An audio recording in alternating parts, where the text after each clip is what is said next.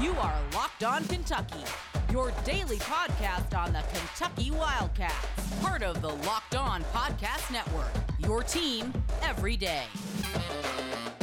All right, what's going on, Big Blue Nation? Welcome on in to Locked On Kentucky, your daily Kentucky Wildcats podcast. I'm your host, Lance Dahl, writer for USA Today for various SEC related things. But on this podcast specifically, we take a dive into all things Kentucky athletics. On today's episode, we are going to be previewing Kentucky basketball's matchup with the Vanderbilt Commodores. We're going to talk uh, the Vanderbilt offense, the Vanderbilt uh, defense, and we're going to give some final thoughts here uh, to wrap the show up. Thank you so much for making Locked On Kentucky your first listen every single day. Want to remind everybody that we are free and available on all podcast platforms, and we're also on YouTube.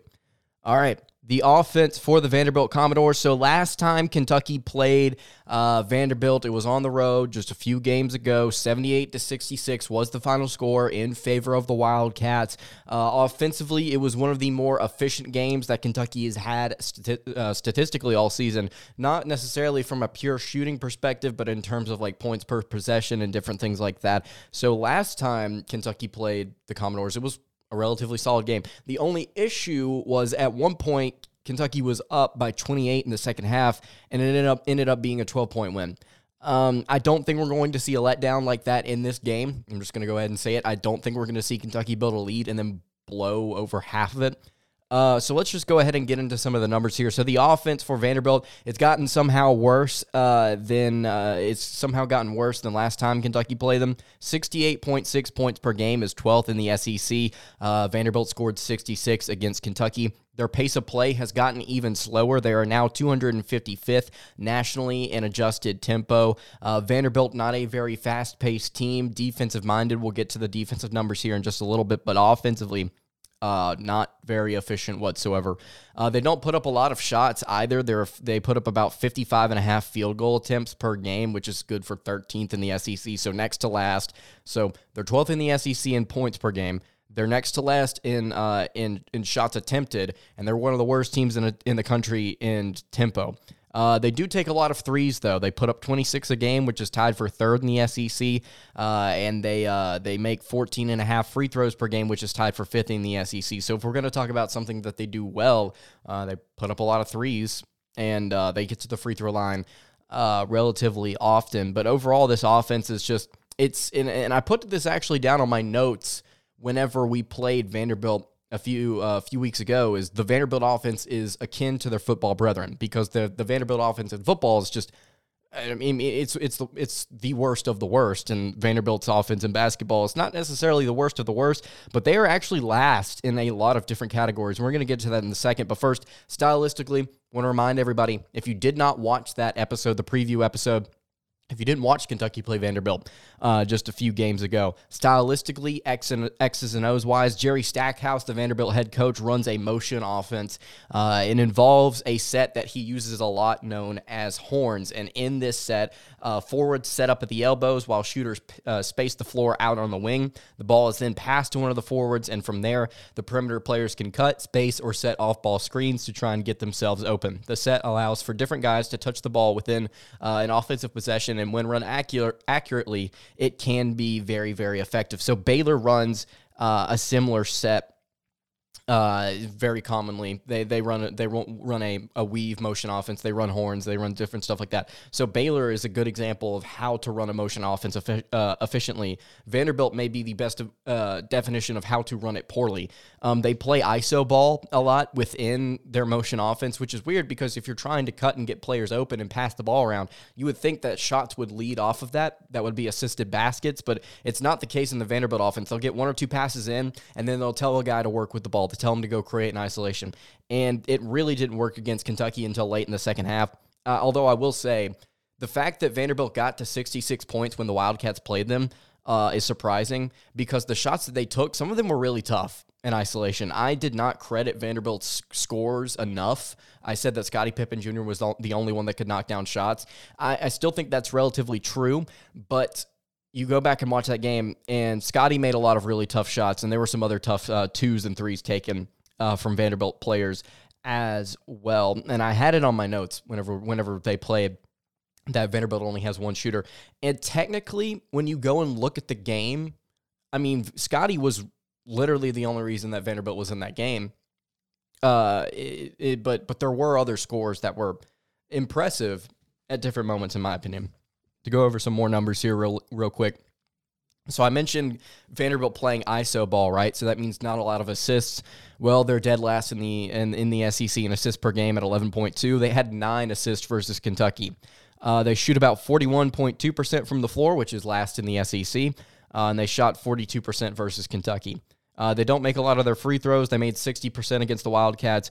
Um, they shoot almost 32% from three, which is ninth in the SEC. They shot 40%. They were 12 of 30 against the Wildcats. And again, like I said a minute ago, I don't think we're going to see the Vanderbilt offense score as much as they did at home. I don't think we're going to see Kentucky really allow them to put up a lot of points in this game. 34.3 rebounds per game is also last in the SEC, which is just matchup nightmare written all over it for, for the Commodores because Kentucky has the best uh, rebounding margin in the country. In fact, uh, Kentucky uh, allowed 26 rebounds whenever they played the Commodores, and Kentucky finished that game against Vanderbilt with a plus 16 rebounding margin. I would expect similar things in this game. I don't expect this Vanderbilt offense to be getting a lot of offensive rebounds, getting a lot of boards in general. Uh, I again, I really think that this this team is going to struggle offensively uh, against the Wildcats. 12.8 turnovers per game is seventh in the SEC. Uh, so about average. They don't really turn the ball over. They had eight versus Kentucky. Uh, they may have a couple more in this game. Maybe a key. We'll get to that later on the show. And I put this down on my notes uh, just a few games ago, and I'll say it again. If I'm Kentucky's defense, and I'm looking at some of those numbers, where half of their major statistical categories they they are last in the SEC in, I'm saying let's go. I'm saying this is a fantastic matchup. They're terrible on offense. Their defense couldn't hold us last game. They probably won't be able to hold us again. I am very excited if I'm Kentucky playing in this game. So, three key contributors. So, we talked about three key guys last time. We're going to go over the same ones and we're going to go over what they did against the Wildcats. Um, and I kept the same ones. I thought about changing some of them, but I kept the same ones because they are still three of Vanderbilt's better players even though two of these guys didn't play well against the, uh, the Wildcats. So Scotty Pippen Jr. scored 32 points, literally almost half the points Vanderbilt scored whenever they played the Wildcats. He had two rebounds and four assists to go along with that as well. Leads the team in points, assists, and steals.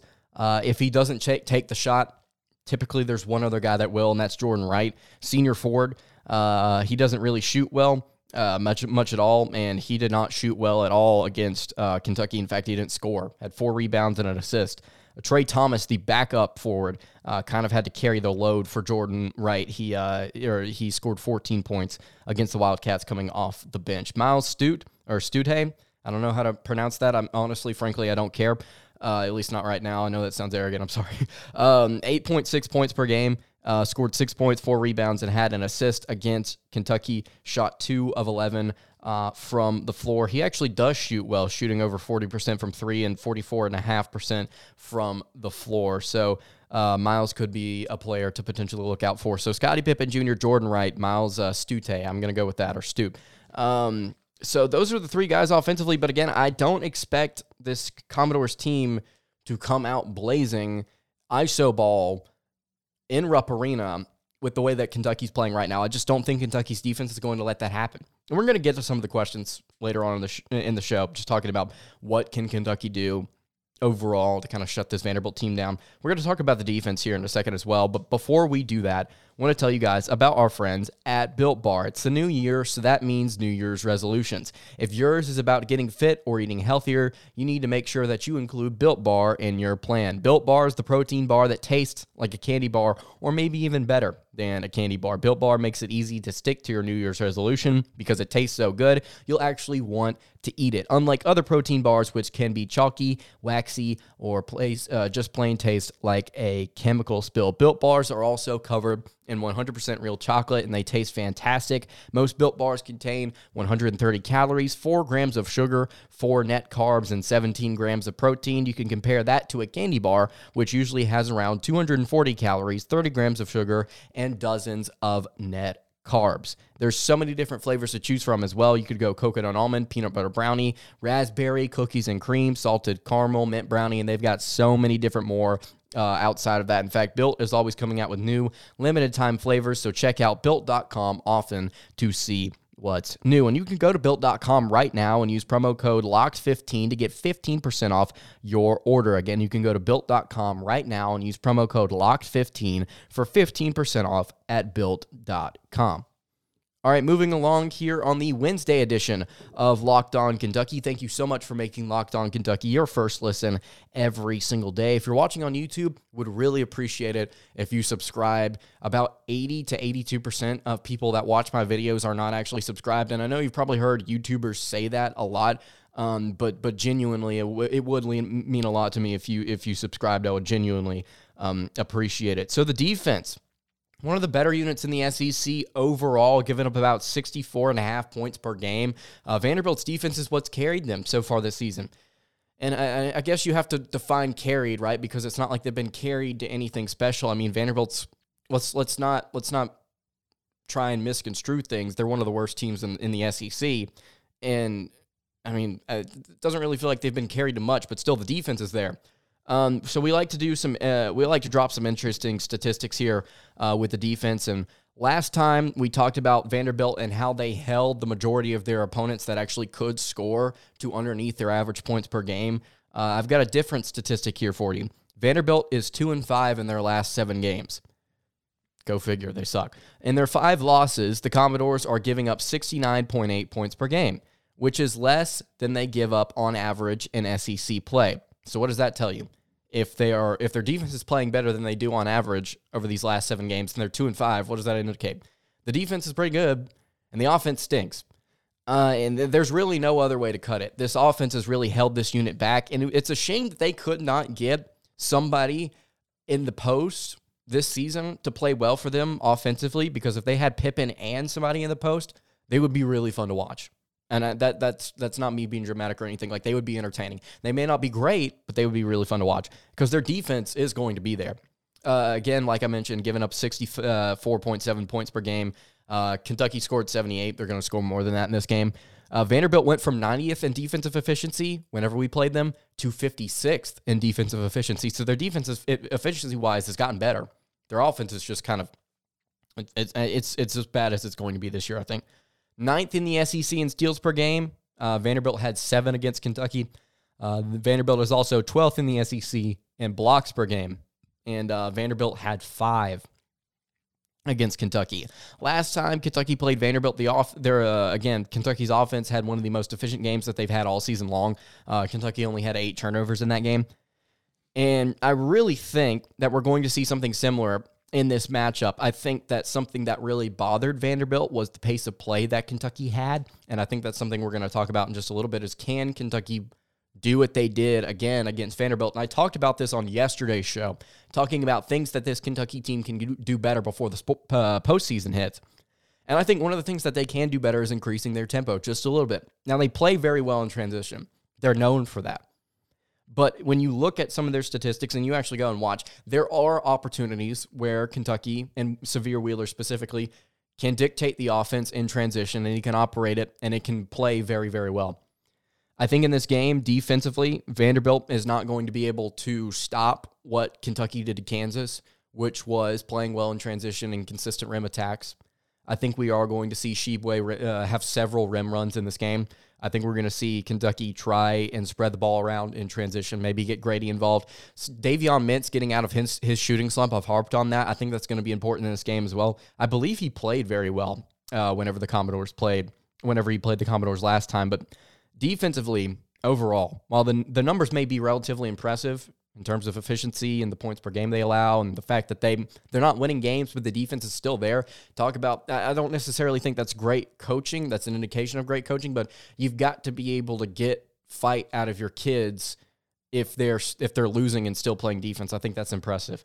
Um, so so overall we'll, we'll get to final scores and, and stuff here in a minute but overall i just do not expect uh, Vanderbilt to be able to hold Kentucky, and I think it's going to be worse uh, than what we saw uh, in uh, in Nashville last time whenever the, the Wildcats played. And by the way, if you have a final score prediction for this game, go ahead and drop it in the comments below. If you've got thoughts on this game, Uh, I would love to hear it. If you are listening on podcast, if you want to follow the sh- the, the socials and and hit me with a final score uh, prediction, I'd love to talk to you about it. We're going to talk about some final thoughts here, and we're going to talk about what we talked about last time, parameters, different things like that uh, coming up in just a second. But before we do that, I want to tell you guys about our friends at Bet Online. There might be less football being played, but betonline.net has way more odds and if info for this playoff season. From scores, totals, player performance props to where the next fired head coach is going to land, Bet Online is the number one spot for all things NFL betting in 2022. And it's not just football. BetOnline.net's basketball, hockey, boxing, and UFC odds coverage is the best in the business. From sports, right down to your favorite Vegas casino games, BetOnline is your number one online wagering destination. BetOnline is the fastest and easiest way to wager on all of your favorite sports and play your favorite games. BetOnline, where the game starts.